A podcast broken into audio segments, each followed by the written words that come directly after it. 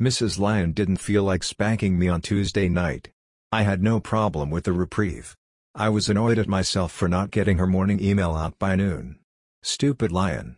I know that she isn't going to forget, and I will be riding the spanking bench tonight, Wednesday.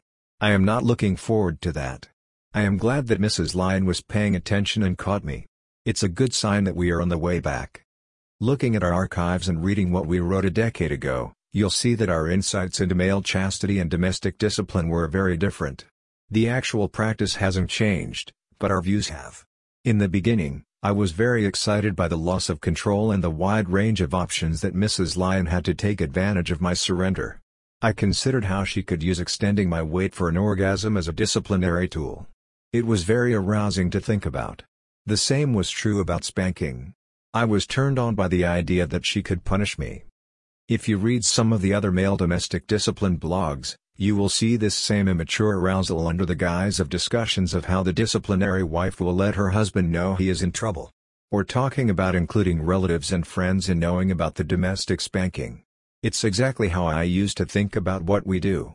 The bottom line is that it is sexually exciting for me to surrender power to my wife. She demonstrates this power by punishing me for breaking the rules. It's very telling that very few disciplinary wives are comfortable punishing their husbands for things that represent serious issues.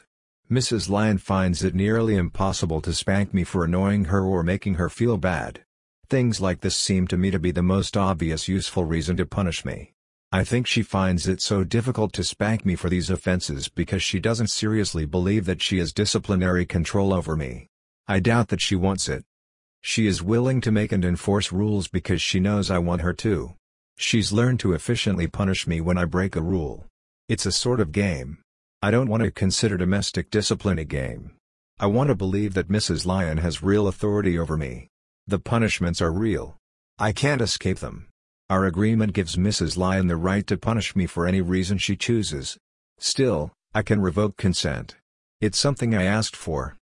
I think we make it much more difficult for our wives to accept domestic discipline because we insist on treating it as a lifestyle.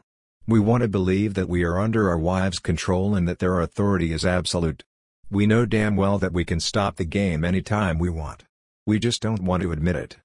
The point is that Mrs. Lion spanks me because she knows I want her to. Domestic discipline, as we practice it, is a service she provides me because I need it. It's consensual. I can withdraw consent at any time. She is well aware of this. I don't know of any DD situation that is different. Don't get me wrong, the spankings are painful and real. The rules are strictly enforced. Mrs. Lion is in charge, because it's how I want it.